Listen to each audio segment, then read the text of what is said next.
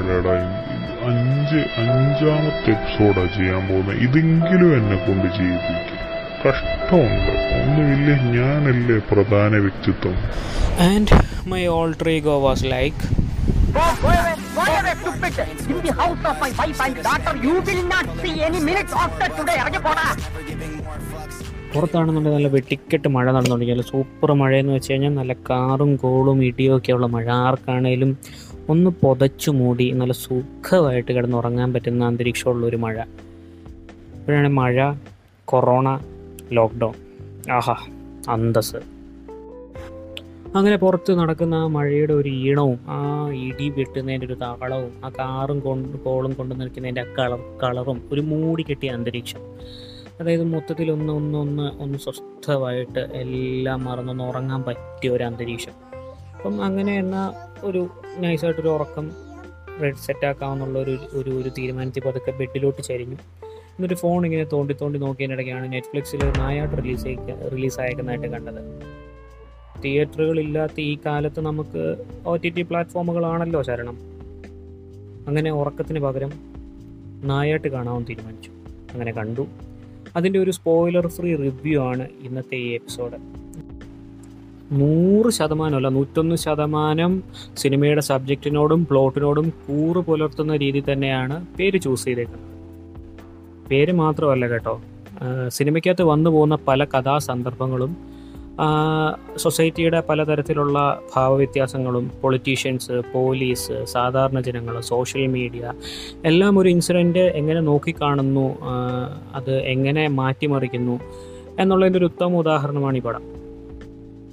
ഫിലിമിന്റെ director Martin Prakkat. Martin Prakkat ഒത്തിരി സുപരിചിതമായ ഒരു പേരാണ് നമുക്ക് എല്ലാവർക്കും പക്ഷേ ഇത്തവണ പുള്ളി പുള്ളിയുടെ സ്ഥിരം ജോൺ സ്ഥിരം ജോണർ എന്നല്ല ചാർലി ചെയ്തപ്പോൾ ഒരു ഫീൽ ഗുഡ് മൂവി ആയിരുന്നു. എ ബി സി ഡി ഒരു കോമഡി മൂവി ആയിരുന്നു. പക്ഷേ എന്റയർലി ഡിഫറെന്റ് ആയിട്ടുള്ള ഒരു പ്ലോട്ടും എന്റയർലി ഡിഫറെന്റ് ആയിട്ടുള്ള ജോണറും ആണ് ഇപ്രാവശ്യം ഹാൻഡിൽ ചെയ്തത്. അതും വളരെ വൃത്തിയായിട്ട് എക്സിക്യൂട്ട് ചെയ്തിട്ടുണ്ട്. അതുപോലെ ഇതിനകത്ത് എടുത്തു പറയേണ്ടത് ഇതിന്റെ സ്ക്രിപ്റ്റ് റൈറ്റർ ഷാഹി കബീർ. വളരെ വെൽ ക്രാഫ്റ്റഡ് ആയിട്ടുള്ള സ്ക്രിപ്റ്റാണ് അതായത് കോൺക്രീറ്റ് ആയിട്ടുള്ള ഒരു സ്ക്രിപ്റ്റിംഗ് ആണ്.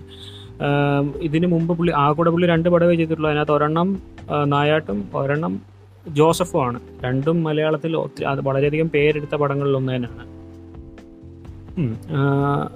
പിന്നെ എനിക്ക് തോന്നിയ ഒരു കാര്യം എന്ന് വെച്ച് കഴിഞ്ഞാൽ ഈ പേര് സൂചിപ്പിക്കുന്ന പോലെ പൊതുവേ നമ്മുടെ സിനിമകളിലെല്ലാം. മലയാളമാകട്ടെ rest of the pan India films ആവട്ടെ എപ്പോഴും വേട്ടയ്ക്കിറങ്ങുന്നവന്റെയും വേട്ട നായാട്ടിനിറങ്ങുന്നവന്റെയും വേട്ടക്കാരന്റെയും ഒക്കെ കഥകളെ വർണിക്കുകയും അവരുടെ ഹീറോയിസത്തെ വാഴ്ത്തിപ്പാടുകയും ചെയ്യുന്ന ഒരു ഒരു യൂഷ്വൽ പാറ്റേൺ ആണ് നമ്മുടെ പടങ്ങൾക്ക്. അല്ലേ അല്ലേ? ഇത്രയും നാളും പ്രേക്ഷകർ അതായിരുന്നു അക്സെപ്റ്റ് ചെയ്തുകൊണ്ടിരുന്നത് പക്ഷെ നായാട്ട് തികച്ചും എന്റയർലി ഡിഫറെന്റ് ആയിട്ടുള്ള സിനിമ അതായത് വേട്ടയാടപ്പെടുന്നവന്റെ കാര്യമാണ് ഇതിനകത്ത് കൂടുതലും പ്രാമുഖ്യം നൽകിയിരിക്കുന്നത്. വേട്ടയാടപ്പെടുന്നവന്റെ മാനസികാവസ്ഥ അവർ അണ്ടർഗോ ചെയ്യുന്ന പ്രഷർ ഇനി അടുത്തതെന്ത് എന്നുള്ള ഒരു ഒരു അൺസർട്ടനിറ്റി ഹെൽപ്ലെസ്നെസ് നിസ്സഹായാവസ്ഥ ഇതൊക്കെ വളരെ വൃത്തിയായിട്ട് ഇതിനകത്ത് കാണിച്ചിട്ടുണ്ട്. അത് അത് ഒരറ്റം വരെ ഇതിനകത്ത് അഭിനയിച്ചിരിക്കുന്ന ജോജു ജോർജിന്റെ അഭിനയം മിന്നുന്ന പ്രകടനം തന്നെയാണ്. കുഞ്ചാക്കോ ബോബിനാണെങ്കിലും ശരി നിമിഷ സജയനാണെങ്കിലും ശരി എല്ലാം അവരവരുടെ റോളുകൾ വരെ വളരെ വൃത്തിയായിട്ടാണ് ഹാൻഡിൽ ചെയ്തേക്കുന്നത്. ബിഗ് റൗണ്ട് ഓഫ് അപ്ലോഡ്സ് റിയാലിറ്റിയുമായിട്ട് ഒത്തിരി സിങ്ക് ചെയ്താണ് ഇതിന്റെ കഥ മുന്നോട്ട് പോകുന്നത്. അതായത് കണ്ടുകൊണ്ടിരിക്കുന്ന ഒരു ശരാശരി മിഡിൽ ക്ലാസ് ഫാമിലി മാൻ അല്ലാന്നുണ്ട് മിഡിൽ ക്ലാസ് എന്നുള്ളത് കളഞ്ഞേരെ. അതായത് ഒത്തിരി സൊസൈ സൊസൈറ്റിയിലും പൊളിറ്റിക് പൊളിറ്റിക്കലി ഒത്തിരി ഇൻഫ്ലുവൻസ് ഉള്ള ആൾക്കാർ ഒഴിച്ച് സാധാരണ ജീവിതം നയിക്കുന്ന ഏതൊരു മനുഷ്യനും ഇത് കാണുമ്പോൾ തോന്നും okay this can happen to me this shit can obviously happen to anyone എന്നുള്ളൊരു തോട്ട് നമുക്ക് ഓട്ടോമാറ്റിക്കലി അത് നമ്മളെ അടിച്ചേൽപ്പിക്കുകയല്ല കാണുന്നവർക്ക് സറ്റിലായിട്ട് തന്നെ നമുക്ക് മനസ്സിൽ തോന്നും. അതായത് പടത്തിന്റെ പല ഘട്ടങ്ങളിലും കാണുന്നവന്റെ മനസ്സിൽ ഭീതിയും നിസ്സഹായാവസ്ഥയും വരുന്ന ഒരു ഒരു പർട്ടിക്കുലർ രീതിയിലാണ് പടം കൊണ്ടുപോകുന്നത്. അത് ഡയറക്ടർ അത് എടുത്തു പറയേണ്ട ഒരു ഇതാണ്. ഡയറക്ടറുടെ ഒരു ബ്രില്യൻസ് തന്നെ ആവണം അത്. കാരണം എന്താ പറയുന്നത്? നമ്മളെ ഓട്ടോമാറ്റിക്കലി അതിനെ ആ അവരുടെ ഒരു ലോകത്തേക്ക് കൊണ്ടുപോവുകയാണ്. അതാണ് മാർട്ടിൻ പ്രക്കാടിന്റെ വേറൊരു ബ്രില്യൻസ് അതായത് നമ്മുടെ മലയാള സിനിമകളിലെല്ലാം ഒരു കാലഘട്ടം വരെ നമുക്ക് കഥ സ്പൂൺ ഫീഡ് ചെയ്ത് തരുന്ന ഒരു പരിപാടി ഉണ്ടായിരുന്നു അതായത് ഒരു വീട് വോയിസ് ഓവർ കൊടുത്തിട്ട് ഇന്ന വീട് ഇന്ന ആൾക്കാരുണ്ട് അവിടെ ഇന്ന ഇതാണ്. അല്ലാന്നുണ്ടെന്നുണ്ടെങ്കിൽ ഓട്ടോമാറ്റിക്കലി എന്താ പറയുന്നത് ഒരു പ്രത്യേക ടെംപ്ലേറ്റ് അല്ലെങ്കിൽ ഒരു പ്രത്യേക ഒരു ഫോമാറ്റിലായിരുന്നു നമുക്ക് നമ്മുടെ ആ ഒരു ഫിലിമിൽ കാണുന്ന ലോഗോ എക്സിസ്റ്റ് ചെയ്യുന്നത്. പക്ഷേ വേൾഡ് ക്രിയേഷൻ ക്രിയേഷനിലെ വേൾഡ് ഡെവലപ്മെന്റ് എന്ന് പറയുന്ന ഒരു ഫാക്ടർ ഇതിനകത്ത് വളരെ സറ്റിലായിട്ടും വളരെ മികച്ച രീതിയിലാണ് ക്രിയേറ്റ് ചെയ്യുന്നത്. ആദ്യത്തെ ഒരു പതിനഞ്ച് ടു ഇരുപത് മിനിറ്റ് വേൾഡ് ക്രിയേഷന് വേണ്ടി തന്നെയാണ് വെച്ചേക്കുന്നത്. അതുകൊണ്ട് തന്നെ നമുക്കൊരു ചെറിയൊരു ഡ്രാഗ് ഫീൽ ചെയ്യാൻ സാധ്യതയുണ്ട്. അതായത് ഓരോ ക്യാരക്ടറിനും കൊടുത്തേക്കുന്ന ടോണും ഓരോ ക്യാരക്ടർ നോക്കിക്കാണുന്നതും എങ്ങനെയാണെന്നുള്ളത് പറയാതെയാണ് ഡയറക്ടർ നമുക്ക് പറഞ്ഞു തരുന്നത്. അതിന് അത് അംഗീകരിക്കാതെ പറ്റത്തില്ല. യൂഷ്വലി വേൾഡ് ക്ലാസ് ഫിലിംസിലാണ് അങ്ങനത്തെ ഒരു വേൾഡ് ക്രിയേറ്റിംഗ് അല്ലെ വേൾഡ് ഡെവലപ്മെന്റ് കാര്യങ്ങൾ യൂഷ്വലി കാണിക്കാറുള്ളത്.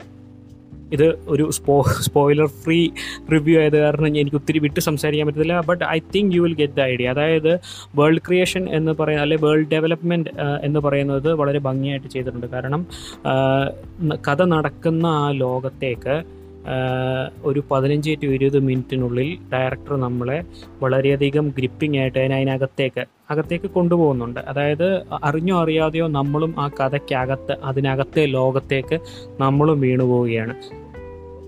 അതുകൊണ്ട് തന്നെ കഥാപാത്രങ്ങൾ എടുക്കുന്ന തീരുമാനങ്ങൾ അവർ അണ്ടർഗോ ചെയ്യുന്ന ഇമോഷണൽ സിറ്റുവേഷൻസ് ഇമോഷണൽ ട്രോമ ഇതെല്ലാം നമുക്ക് ഒരു പരിധി പരിധിവരെ ഭയങ്കരമായിട്ട് ഫീൽ ചെയ്യും. ഒരു തീരുമാനം ഒരു സ്പ്ലിറ്റ് സെക്കൻഡിൽ ഇമ്പൾസീവായിട്ട് എടുക്കുന്ന തീരുമാനം എന്തുകൊണ്ടാണെന്ന് അവർ നമ്മളെ പറഞ്ഞ് മനസ്സിലാക്കി തരേണ്ട കാര്യമില്ല. We we obviously will understand that ഈ വേൾഡ് ക്രിയേഷൻ അല്ലാന്നുണ്ടെങ്കിൽ വേൾഡ് ഡെവലപ്മെന്റിന് ശേഷം സംഭവിക്കുന്നതെന്ന് വെച്ച് കഴിഞ്ഞാൽ ഒരു ഫിലിമിലെ പിവറ്റലായിട്ടുള്ള അതായത് ഏറ്റവും ഇമ്പോർട്ടന്റ് ആയിട്ടുള്ള ഒരു ഇൻസിഡന്റ് സംഭവിക്കുന്നു. പിന്നെ അതിനെ ചുറ്റിപ്പറ്റിയാണ് കഥ മുന്നോട്ട് പോകുന്നത്. അതായത് ആദ്യത്തെ ഒരു twenty two twenty five minutes അവരുടെ ലോകത്തേക്ക് നമ്മളെ കൊണ്ടുപോയി.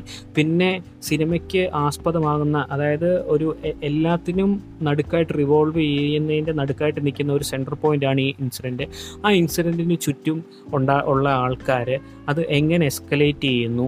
അത് എങ്ങനെ ഒരു ഹണ്ടിലേക്ക് പോകുന്നു എങ്ങനെ ഒരു നായാട്ടിലേക്ക് എത്തുന്നു എന്നുള്ളതാണ് കഥ കഥയുടെ ഒരു പ്രമേയം. ഒരു ഒരു ചെറിയൊരു ഫോർമാറ്റ് അതാണ്. ഇത്രയും ചെറിയൊരു ഫോർമാറ്റ് വെച്ചിട്ട് ഇത്രയധികം ഗ്രിപ്പിംഗ് ആയിട്ടുള്ള ഒരു ഒരു സ്ക്രിപ്റ്റിങ് ഇത്രയും ബ്രില്യന്റ് ആയിട്ടുള്ള ഒരു ഡയറക്റ്റിങ് അത് കാണികൾക്ക് അല്ലെങ്കിൽ പ്രേക്ഷകർക്ക് വളരെ നല്ലൊരു എക്സ്പീരിയൻസ് തന്നെ നൽകുന്നുണ്ട്. പൊതുവേ ഇപ്പോഴത്തെ നമ്മുടെ കാലത്ത് മലയാള സിനിമകളിൽ കഥയേക്കാളും കൂടുതൽ കഥാപാത്രങ്ങളും അവരുടെ അഭിനയ പ്രകടനവും കഥാസന്ദർഭങ്ങളിലൂടെയാണ് മലയാള സിനിമ കൂടുതൽ കൂടുതൽ ശക്തി ആർജിക്കുന്നത്. അതിന്റെ ഒരു ഉത്തമ ഉദാഹരണം തന്നെയാണ് നായാട്ടം. എന്നെ സംബന്ധിച്ചിടത്തോളം സിനിമയും സൊസൈറ്റിയും അതായത് ചലച്ചിത്രവും സമൂഹവും they both both both sides of the same coin. അതായത് ചില സമയത്ത് പടങ്ങൾ സമൂഹത്തെ ഇൻസ്പയർ ചെയ്യാറുണ്ട്. സമൂഹം ചില സമയത്ത് പടങ്ങളെ ഇൻസ്പയർ ഉണ്ട് അങ്ങനത്തെ ഒരു പടമാണ് Nayattu. It's inspired from the society അതായത് നമ്മൾ പലപ്പോഴായിട്ട് പലയിടത്തായിട്ട് നോക്കി കണ്ടതും കേട്ടിട്ടുള്ളതുമായിട്ടുള്ള ഇൻഷുറൻസ് തന്നെയാണ് സിനിമയ്ക്കകത്ത് കാണിച്ചേക്കുന്നത്. അതായത് ലോ എൻഫോഴ്സ്മെന്റ് കൈയാളുന്നത്. അതായത് ഒരു കോമൺ മാൻ നോക്കി കാണുമ്പോൾ ഏറ്റവും അധികം ശക്തരായിട്ടുള്ള കൂട്ടരാണ് പോലീസുകാർ പക്ഷേ പൊളിറ്റിക്കൽ പാർട്ടീസിന്റെ ഈ ഒരു മൈൻഡ് ഗെയിമിൽ എത്ര- എത്രത്തോളം എത്രത്തോളം നിസ്സഹായരാണ് പോലീസ് സർക്കിൾ എന്നുള്ളത് ഈ പടം തുറന്നു കാണിക്കുന്നുണ്ട്. അതുപോലെ തന്നെ പടത്തിൽ ചർച്ച ചെയ്യുന്ന മറ്റൊരു കാര്യമാണ് ജാതി രാഷ്ട്രീയം ക്ലാസ് പൊളിറ്റിക്സ് എന്താണെന്ന് വെച്ച് കഴിഞ്ഞാൽ ഞാൻ ആർക്കും പറഞ്ഞു തരേണ്ട കാര്യമില്ല. ജാതി ചിരിച്ച് വോട്ട് ക്രിയേറ്റ് ചെയ്യുക എന്നുള്ള ഒരു അജണ്ടയ്ക്കാണ് അങ്ങനെ പേര് കൊടുത്തേക്കുന്നത്. അതായത് ഒരു കാലം വരെ പ്രത്യയശാസ്ത്രം അനുസരിച്ച് പിളർന്നിരുന്ന പാർട്ടികൾ പിന്നീട് അത് ലീഡർമാരെ തിരിച്ചായി. അതായത് നയിക്കുന്നവനെ തിരിച്ചായിരുന്നു പാർട്ടികൾ വിഭജിച്ചുകൊണ്ടിരുന്നത് ഇപ്പോഴത്തെ കാലത്ത് അത് ജാതി തിരിച്ചാണ് പാർട്ടി വിഭജനങ്ങൾ നടക്കുന്നത്. അതായത് ജാതി തിരിച്ചുള്ള വോട്ടുകൾ അതെങ്ങനെ വോട്ട് ബാങ്ക് ആയിട്ട് കൺവേർട്ട് ആകുന്നു? ഈ വോട്ട് ബാങ്കിനെ സംരക്ഷിക്കാൻ വേണ്ടി പൊളിറ്റിക്കൽ പാർട്ടികൾ നടത്തുന്ന നാറിയ കളികൾ. അതിന്റെ ഒരു ഉത്തമ ഉദാഹരണമാണ് നായാട്ട് എന്ന് പറഞ്ഞ പടം. സമൂഹവും രാഷ്ട്രീയവും പോലീസും നിയമ വ്യവസ്ഥിതിയും മീഡിയയും എല്ലാം കൂടെ ഒരു പറ്റം ആൾക്കാരെ വേട്ടയാടി വേട്ടയാടുമ്പോൾ അവർക്ക് സംഭവിക്കുന്ന മാനസിക സമ്മർദ്ദം അവരുടെ വിഷമങ്ങൾ അവരുടെ വ്യാകുലതകൾ എല്ലാമാണ് ഈ പടം തുറന്നു കാണിക്കുന്നത്.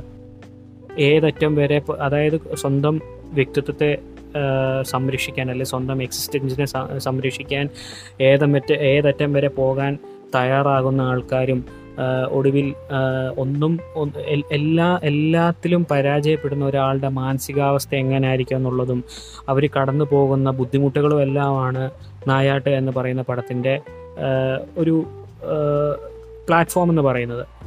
തികച്ചും കണ്ടിരിക്കേണ്ട പടത്തിലൊന്നാണ്. റീസെന്റ്ലി റിലീസ് ചെയ്ത റിയലിസ്റ്റിക് മൂവി ജോണറിൽ നമുക്ക് ഏറ്റവും അധികം കണ്ട് എൻഗേജ്ഡ് ആയിട്ടിരിക്കാൻ പറ്റുന്ന ഒരു പടം തന്നെയാണ്. കാരണം ഞാൻ പറഞ്ഞില്ലേ വേൾഡ് ക്രിയേഷന് ശേഷം ഒരു പിവിറ്റലായിട്ടുള്ള ഒരു സംഭവം നടക്കുന്ന അതിനുശേഷം ഒറ്റ പോക്കാണ്.